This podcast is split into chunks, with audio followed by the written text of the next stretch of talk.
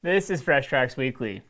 Well, I'm back. We had Randy do the episode last week. Usually, Randy's the one who's way too busy to do anything extra, and so that's why I do it. I wish we could have Randy do it every week, but you're stuck with me this time. Spring is finally here in Montana, and by spring I mean turkey and bear season opens tomorrow. There's still a bunch of snow on the ground, and it snowed last night, but hey, we get to go hunting tomorrow. So Kara and I are going to go tromp around and see if we can find some turkeys and maybe pick up some antlers. Uh, I'm going to wait a little bit on the bears. I'll do that a little later into the season. But for right now, we need to go check in and see what Michael has going on in the fishing corner. Hey guys, welcome back to the fishing corner with your boy Mike P, episode 38. It's been a few weeks since we've been in the fishing corner. Been editing videos, been editing some anything goes. It's going to be coming out here in the next couple weeks, so be on the lookout for that. Big news there. As far as fishing goes, man, I've been working on my boat a bunch, making sure I could I put in a bilge pump. I uh, installed a new depth finder with side imaging and uh, really got after it last weekend. Took a took a day off on Friday and uh, went to a really cool area of Montana. Did some walleye fishing. It was medium. The water temps were a little bit low. Um, I met up with two of my friends on Saturday and we fished together on Saturday and Sunday. Caught a, a mixed bag of walleye, pike, and uh, smallmouth bass. Super sweet. But uh, yeah, that's kind of it for me, man. Trout fishing, I'm not really into it this time of year. I'm really getting into the gear fishing. Um, got plans to go do some walleye fishing this weekend. So hopefully, I have a really great uh, fishing f- corner for you guys next week. Also, come back here on Monday. We got a little trout episode for you. Looking forward to that. Hey, appreciate you guys being here. Back to you, Marcus. Thanks for having me. All right, on to some news. In Montana, the legislature is still fighting over the marijuana tax revenue that was initially supposed to go to Habitat Montana. We've talked about this in a past episode, but here's a brief recap. When Montana voted to legalize marijuana, they were promised 49.5% of that tax revenue would go towards Habitat Montana to purchase land and conservation easements with important wildlife habitat. Well, as soon as politicians saw how much that revenue would amount to, they went after it. In the 2021 legislature, it already got cut from the 49.5% down to 20%, and now they're going after more of it. So during this session, there were multiple bills that were trying to divert funding from the Habitat Montana, amongst the other things that this tax revenue is going towards. But now we're down to just two bills that are going to impact this marijuana tax revenue at least. So HB 669 would remove a lot of the funding for Habitat Montana, amongst other things, and divert most of it to the general fund. And the other bill is HB 442, which has become somewhat of the compromise bill. This bill maintains funding for Habitat Montana, but through a newly formed legacy account which, from what I understand, will be able to fund both Habitat Montana in addition to the Wildlife Habitat Improvement Program. So 442 would also put money towards county road maintenance, Governor Gianforte's Heart Fund, veterans, state parks, the non game program, recreational facilities, along with a big chunk still going to the general fund. Basically, with HB 442, everyone gets a little piece of the pie. Both of these bills are competing and continue to move forward, so we'll have to see what happens. There will likely be some sort of conference where they either combine the bills or compromise further, and they'll have one that they push forward. Also in Montana, John Meyer has been arrested for criminal trespass on the Yellowstone Club property. To be clear, this is John Meyer, the attorney, not John Mayer, the musician. The Yellowstone Club is an exclusive private club near Big Sky Ski Resort for the ultra wealthy. It's basically one of those things that if you have to ask how much it costs to be in the club, you can't afford it. It consists of luxury condos, houses, a golf course, and private ski lifts. Anyway, John Meyer is the founder of Cottonwood Law Firm, which is a firm that primarily utilizes the Equal Access to Justice Act to sue government agencies for failing to follow their own rules.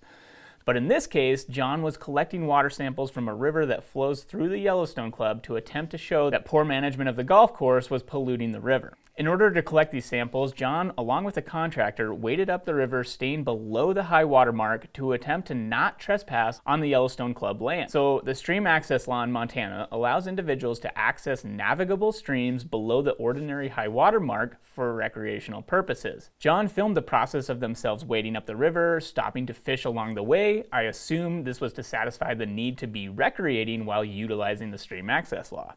Again, I am making an assumption here, but I'm guessing the decision to move forward with charging John for trespass was that John's intent was not recreation and his intent was to collect the water samples. I'm very curious to see how this shakes out because Montanans generally get very fired up when anything threatens our stream access laws. But I also wouldn't doubt that there is way more to the story on both sides that the public is unaware about. We've talked in the past about wildlife crossings over roadways and how last year's infrastructure bill will allocate significant funding towards wildlife crossings, which is awesome. But recently, scrolling through Hunt Talk, I noticed that someone posted a link to a short film that has been the best overview of wildlife crossings that I've ever seen. The film is actually three years old, but it was too good not to share. The opening line is pretty good. Quote, We spend $8 billion a year running over wildlife. If you took a fraction of that $8 billion and you invested into crossing structures, this problem would be solved in a generation. In this film, they've looked at the economics of the situation and have shown that in the high priority areas, you're actually saving taxpayer dollars by installing these crossings when you factor in the amount of vehicle strikes and human injury that occur from hitting deer. Not only that, but they're reconnecting habitat and migration corridors and reducing wildlife mortality. It's really a win win situation. I've now been able to see some of these crossings firsthand in Nevada, Montana, and Wyoming, and it's pretty impressive how well they work. Numerous studies have shown that when they're built right, these crossings are well used by multiple species of wildlife. A lot of states now have plans in place, starting with high priority zones to build more of these structures Anyway, it's super cool to see all of this finally coming together. I'll put a link to the film in the video description. I highly suggest checking it out. In North Dakota, a bill has been stopped that would have prohibited wildlife officials from banning big game baiting. Currently in the state, baiting is prohibited on public land but is allowed on private land, except if that unit is within 25 miles of a confirmed case of chronic wasting disease. It is widely considered best practice to restrict baiting to mitigate the spread of CWD as baiting congregates deer into close proximity, increasing disease transmission. Also, as I mentioned in a previous episode, a recent study showed that the physical materials that feeders are made of appear to hold on to these CWD prions for a longer period of time. So this bill would have stripped North Dakota Game and Fish Department's ability to decide whether or not baiting should be allowed, essentially allowing baiting to be legal everywhere. Proponents of the bill claim that restricting the use of bait makes the probability of successfully harvesting a deer much lower, and that bait is a tool to help new and young hunters by drawing in the animals closer.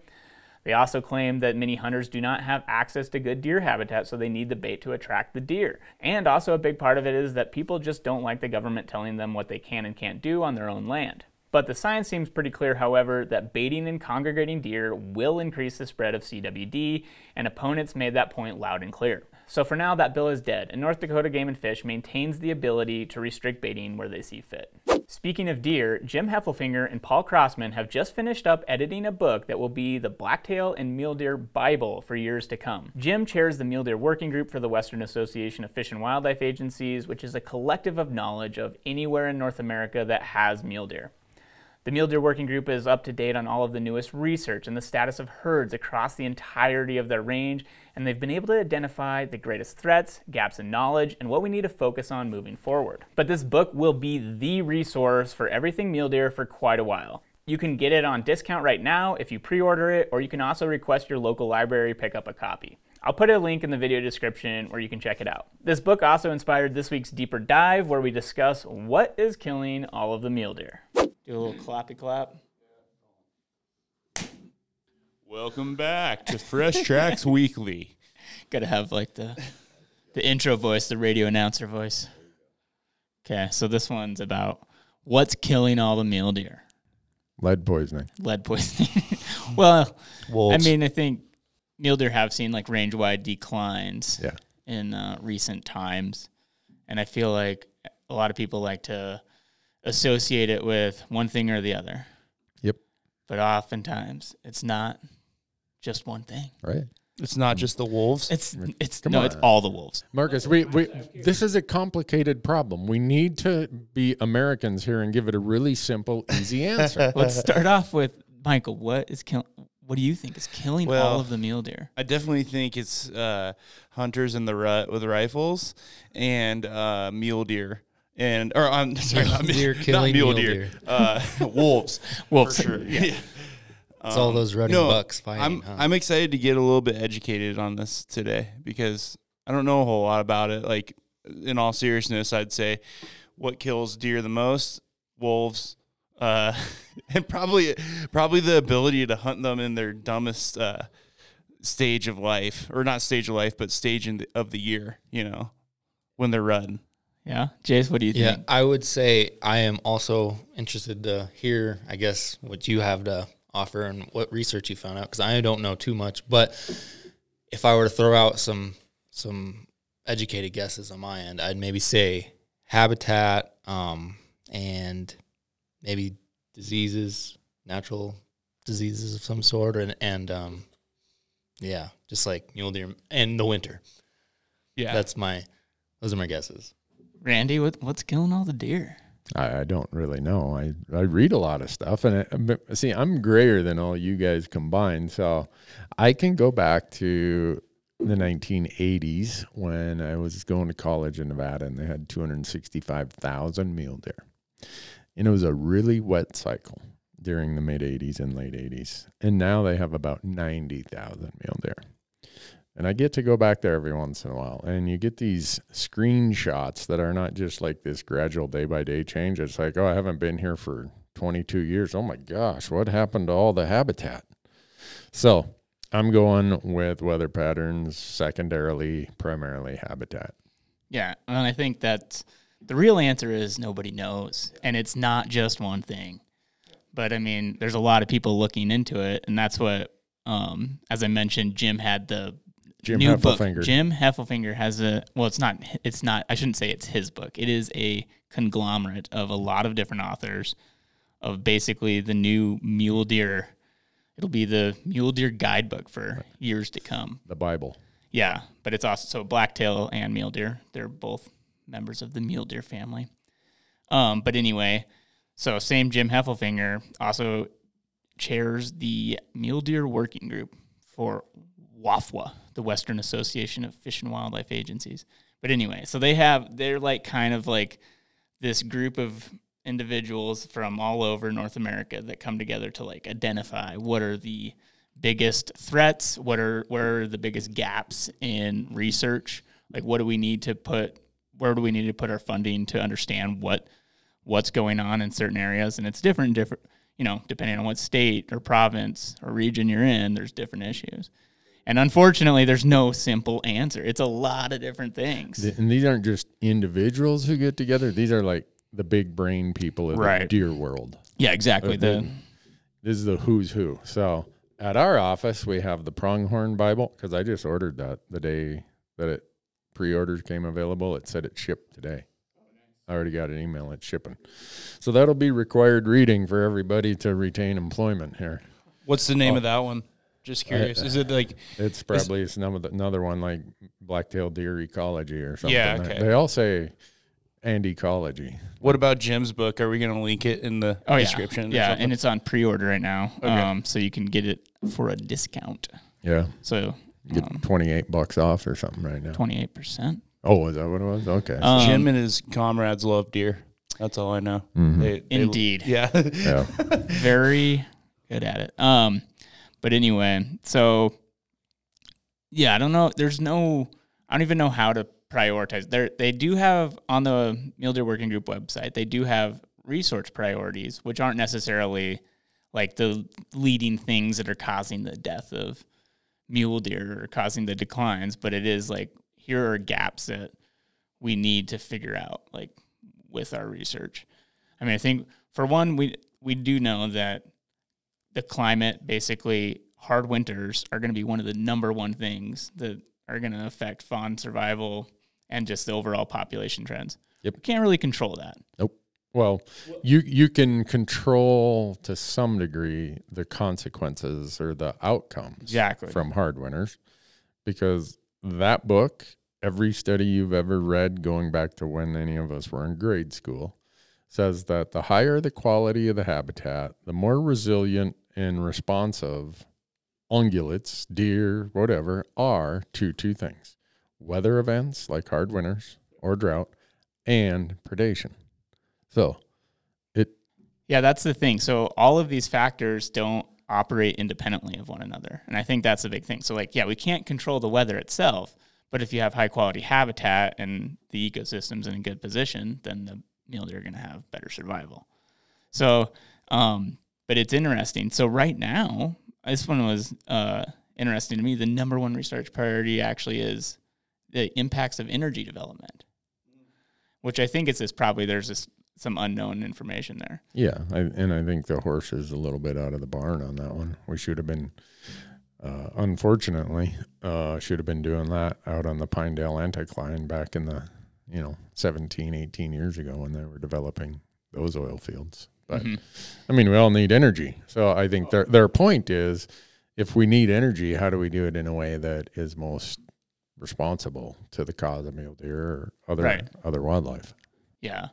And then a lot to do with habitat, which is like the next that. like two through two, three, and four all have to do with ha- different uh, aspects of habitat, which I think is like very telling. Like, and like you said, the quality of habitat can affect the level of predation. It can affect the you know their nutrition throughout the winter, what they're going to be, you know, the condition they're going into winter. All this stuff is it adds up. So I feel like often everyone focuses on the shiny objects, and you like to get pissed off about the hunting regulations, basically how many deer hunters are able to kill, and then also predation from whether it's wolves, mm-hmm. coyotes, you know, Mountain mountain, lions. lions, whatever. Because it's just like it's just like well, there are. I mean, it's just a very blatant death of a of individual deer. You see a lion predation or you see a hunter kill deer, like that is a very direct consequence. You can see it, you know it happened. But what you don't see is all of the deer that are in poor condition and having and the fawns aren't surviving or maybe they disabort their fawn. There's just all of these other factors that are less obvious that are really driving the populations. And not to say that I mean obviously hunting and predation have an impact. And those are the fun ones to play with because we are able to adjust those more readily than other things. But I feel like often, like Randy is mentioning, habitat gets left behind. And it's just like we could do so much to focus on better quality habitat and conserving existing habitat too, that it's just like it's not as cool of a shiny object to focus on. Well, you can't really complain about habitat down at the bar. You know, Yeah. you you can complain about the regulations, or you can complain about, you know, wolves or lions or whatever. You know, and there's there's all those discussions that go on, and they move the needle a little bit. Right. You know, even I joked at the beginning. I said most deer die of lead poisoning. Uh, in Montana, I bet you more bucks die of lead poisoning than anything else. Uh, but uh, in my concern about how Montana's regulations are, I talked to Jim Heffelfinger. I talked to Andy at Colorado Parks and Wildlife. I talked to a lot of people. And as long as your buck to doe ratios are over 10, Right. you're really not, eh, uh, you're still going to have the pregnancy rates you need for whatever does are there. Yeah. So is this like the thing where you're starting to come around? Because I feel like this is an interesting topic where I think sometimes Randy and I will get in a little bit of a debate where I'm I'm kind of all about Montana's opportunity, being able to shoot a two year old, three year old mule deer buck every year. I feel like you you kind of been an advocate for you know maybe we should restrict our hunting seasons during the rut and Yep. And that. not shoot all of the mule deer bucks in mm-hmm. November. Yeah, I've been an advocate for that, and uh, to somewhat an advocate that has some hypocrisy to my position. Yeah. As I find out more information, because my concern was we are hurting the long term viability of the herd by not having a, a diverse enough age class oh, within the within the herd. And the science says, you know what, year and a half old, two and a half year old bucks, they can do all the work. They, they they've done the research Right. and, and say they can. Now, you know what what does that mean? I I guess what it means is my desire for having a diverse age class is more of a social issue than it is a scientific issue. But I don't think that discounts the the social issue that some people bring to it. Oh, As it as it moderated my thoughts on it, yeah. The one thing I have learned from all that is Montana shooting ten or eleven thousand does in Region Seven, yeah. where they say, "Well, we've got a landowner concern here. We've got too much crop damage or whatever." Where do all those does get killed? They get killed on public land. So these guys did say, "No, if you don't have enough does around, guess what? You're going to have a problem with that herd." So besides winter killing a lot of them, besides now CWD coming here, we still every year issue 10,000 doe tags for mule deer in that area. I, I think that has probably greater consequences than my concern about what age class the bucks should be. Yeah. I think I don't know. This is a really fun one for me. I, I want to do like a, I don't know. I, I, I guess it, one example of how fired up people are. If you go to the Hunt Talk forum, which I feel like is this like interesting subset of hunters, also, It's a definitely a subset, and it's definitely an interesting subset. but they're passionate and Mhm, like totally. especially I feel like there's like quite a bit of there's like multiple forums on Mhm. mule deer in Montana, and I feel like if I went on there and I'm like, heck yeah, let's go shoot all two year old bucks, like I feel like I would get torn to pieces because like most of the vocal like Mhm. people are wanting they want to see diverse age classes like Right. of this group of people, and so. I don't know. It's just a fun one for me. But like you bring up an interesting point with the does, but at the same time, you, you talk about killing all of the doe mule deer in eastern Montana, yet eastern Montana is still one of the like most productive zones. And large, and, and that's an inter, that's a, also brings into the fact the land ownership patterns where you have private landowners that are conserving or you know restricting access and therefore limiting harvest in that respect. So it's like hard to you know suss out exactly what's going on and but again, I think so many of these regulations are we attribute them to affecting the population when I think mostly what they're affecting is hunter satisfaction.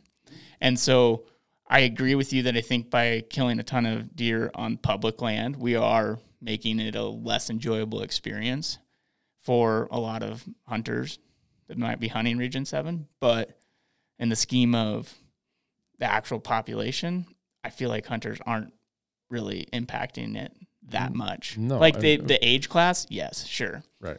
But as far as like the total population, eh, there's there's just so many other factors that are Right. a bigger player than what we shoot. So what I would ask Montana mule deer managers then is why, when other states have drought, do they reduce tag numbers, especially antlerless doe tag numbers? And when the, it responds with moisture, why do they increase that? Other states, the doe tags are what fluctuate a lot. I can guarantee you that when the season settings finalize here this spring, I'd I'd be willing to bet each of you a hundred bucks that we still issue ten thousand doe tags in eastern Montana. It's hunter satisfaction. That's all it is. And Montana doesn't cater as much to hunter satisfaction as other states. That's my theory. No, I and so, but my point is, all right, we came out of a drought, 2018, 19, 20, 21, and they told us our numbers are down 40% in that area. Now we get a really, really hard winter. So I, I'm, I'm probably more in your camp about the age class of bucks necessary for herd health. I am still firmly planted that in the areas that we're talking about for accessible mule deer, you can't be shooting the hell out of the does the way we do and expect the populations to rebound the way that they did. Yeah. I don't know. I it'll I mean, look at look at Region Three. When I moved here, this place was a mule deer mecca. Around Bozeman, I mean Bozeman, the Gallatin County, Park County, Madison County. Now, you're lucky if you go out to those places and you see a four point buck in a week of hunting. yeah. Uh, and I'm sure there's a ton of factors that are playing into that. It's probably mostly habitat, the succession of the forest, the Right. whatever. Well, then you have, but so we do have some limited entry permits in Southwest Montana. Right. and they've Where- not, the numbers in those areas haven't responded positively either. Exactly. So even like highly restricted units where you don't, you aren't harvesting a bunch of bucks or does even. There's like very limited doe harvest and and buck harvest in some of these districts, and yet they still have seen declines. Right. So And so- why that's is the head scratcher. That's Yeah. we don't know. I Yeah. mean, that's like the big question. But it's just like if it's the same product. I mean, I think some managers, and I I've argued with them too because it's just like I do like having a a little bit of a more restricted area occasionally for trophy hunting. Essentially, I mean, I like to try to shoot mature bucks. So that's just like my own greedy thing. But in terms of like the actual overall herd health, it is a really interesting um, thing to look at because yeah, super restricted areas haven't necessarily, and they and they aren't even producing giant bucks either. That's the thing. Like you can restrict the harvest way down, like a fraction of the percent of total hunters and total buck harvest, and yet for whatever reason they're just not. That there's not very many, and there's not big bucks. So there's other factors that are so much bigger than what we as hunters do. And so, like, I'll give it to you. Like, yeah, it's pretty hard to find a four point buck in, in Southwest Montana or a buck that's over three years old. Like, it is, it is, it is rare. But I, th- I think that again, we focus too much on the shiny object, and we we blame FWP for for uh restrict, you know, for allowing us to shoot bucks during the rut. When it's like, guys, there's something else going on. It's Oh, not absolutely. just that. And so, but I feel like when you query, if you queried hunters in Bozeman, most of them would attribute it to like, yeah, well, we, of course we shoot them in the, we shoot all of them in the rut. That's why. Like that's why. That is the reason. But I would argue there's other it's things not. going on. There's other things. I mean, before you guys moved here, there used to be no houses, uh, hardly anything out on Spring Hill. So let's use the Bridgers. Been limited entry since 1997. Yep. Population, total population has went down since 1997.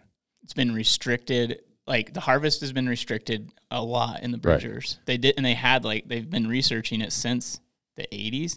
Yeah, Dave Pac. Dave Pac yeah. started it, and when I moved here in 91, the Bridgers were way better mule deer hunting in 1992, 93, 94, before the really hard winter, 96, 97. Were way better hunting when it was a general unit than it is today. So what's changed? I don't know all the things that have changed, but when I go to habitat, Yeah, I was gonna say. the amount of habitat that has been converted to human houses Yeah. Yeah. and subdivisions and residential stuff is crazy. And we'll get someone who says, "Oh no, they just come and feed in my flower garden or they they eat on my shrubs." That is not how they evolved. It's not the okay, you same, might yeah. see you might see one in your three or five in your yard, but that's not how it used to be. And those bucks, when Pac was, you know, had collars on all of them, those deer come to the west side as quick as it snows. So they they w- winter on the west side predominantly. Where has all the habitat been converted to human presence?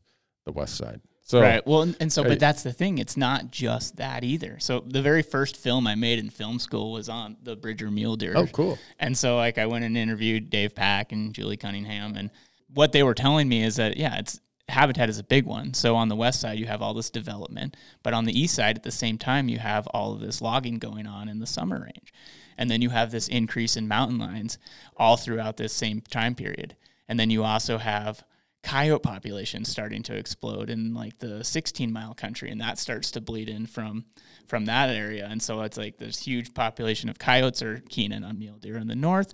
You have more mountain lions. You have habitat develop or habitat summer range degradation and then also winter range with all this development and housing stuff at the same time elk numbers have increased a ton so now you have uh, extra competition with elk there wasn't near as many elk in the in the 70s and 80s as there are now in the Bridgers.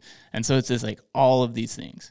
It's not just one thing. And that's like, I think that's the moral of the story is like, there's so many things that impact them, and we want to focus on the one issue, but it's never just one simple issue. No, and you know, uh, you guys again. I sound so old and gray when I say this, but in the summertime, you could go up to Sacagawea or Fairy Lake, and you wouldn't see anybody. You'd see a car or two.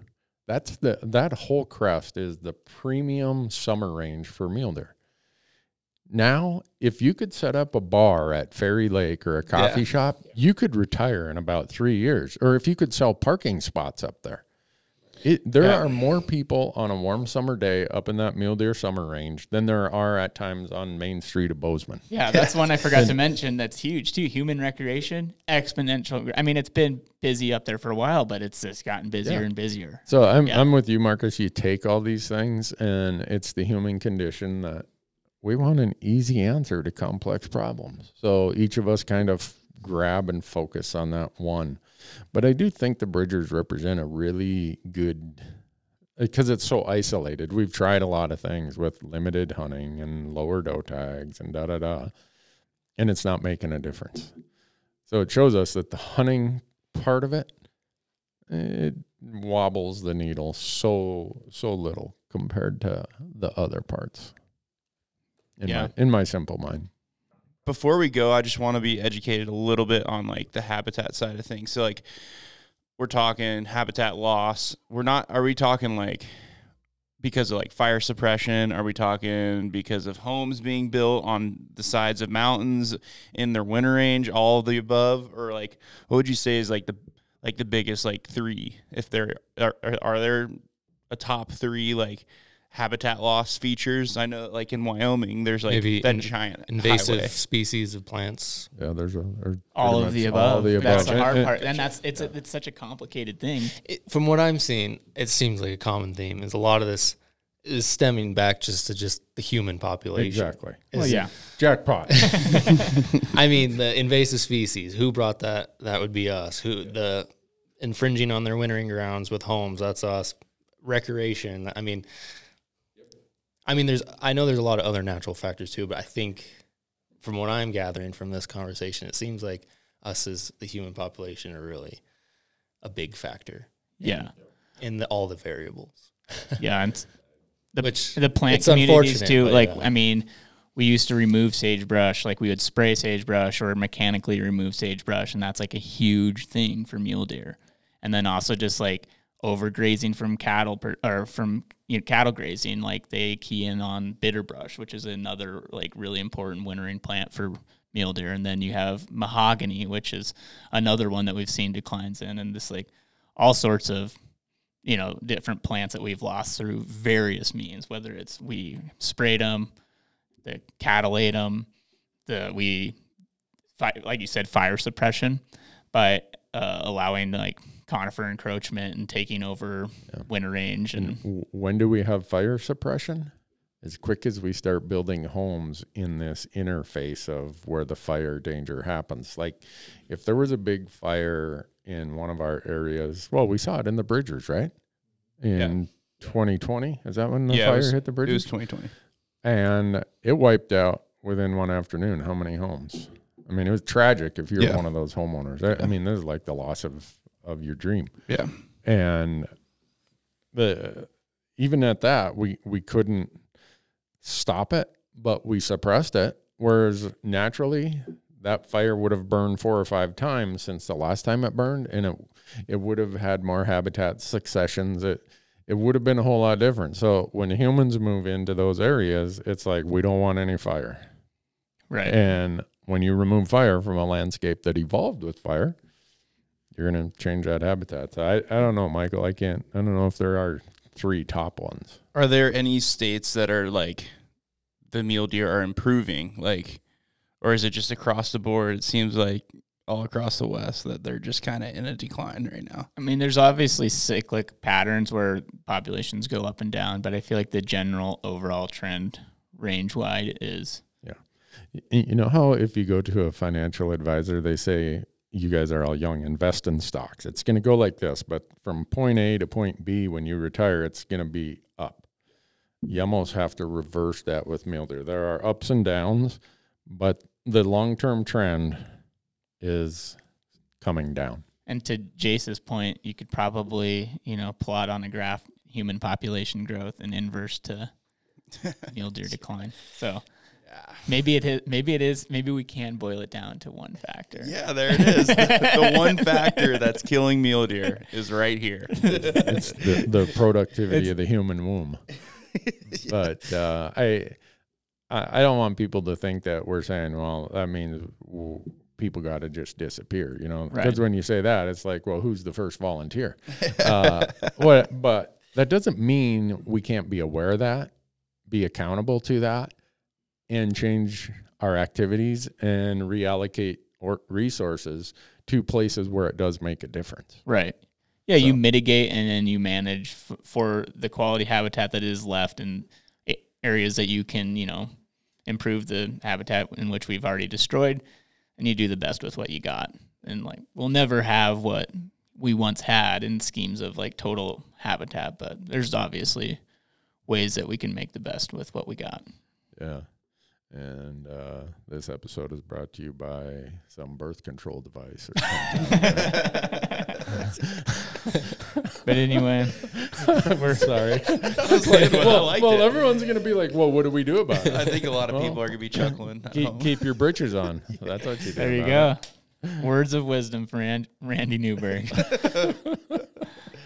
All right. Well, go buy The Ecology and Management of Blacktail and Mule Deer of North America. It's a sweet book. Uh, hopefully. Well, I haven't got to read it yet, so but we're gonna get a copy here soon. Yep.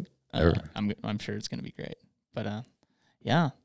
I, I think you need to make this a longer podcast, Marcus. Well, we already I- went I- I think- 27 minutes. You so- know what you ought to do? You ought to get some lion hunters in here, and a lion hunter and a deer hunter, because you know you're talking about more lions now on the Bridgers.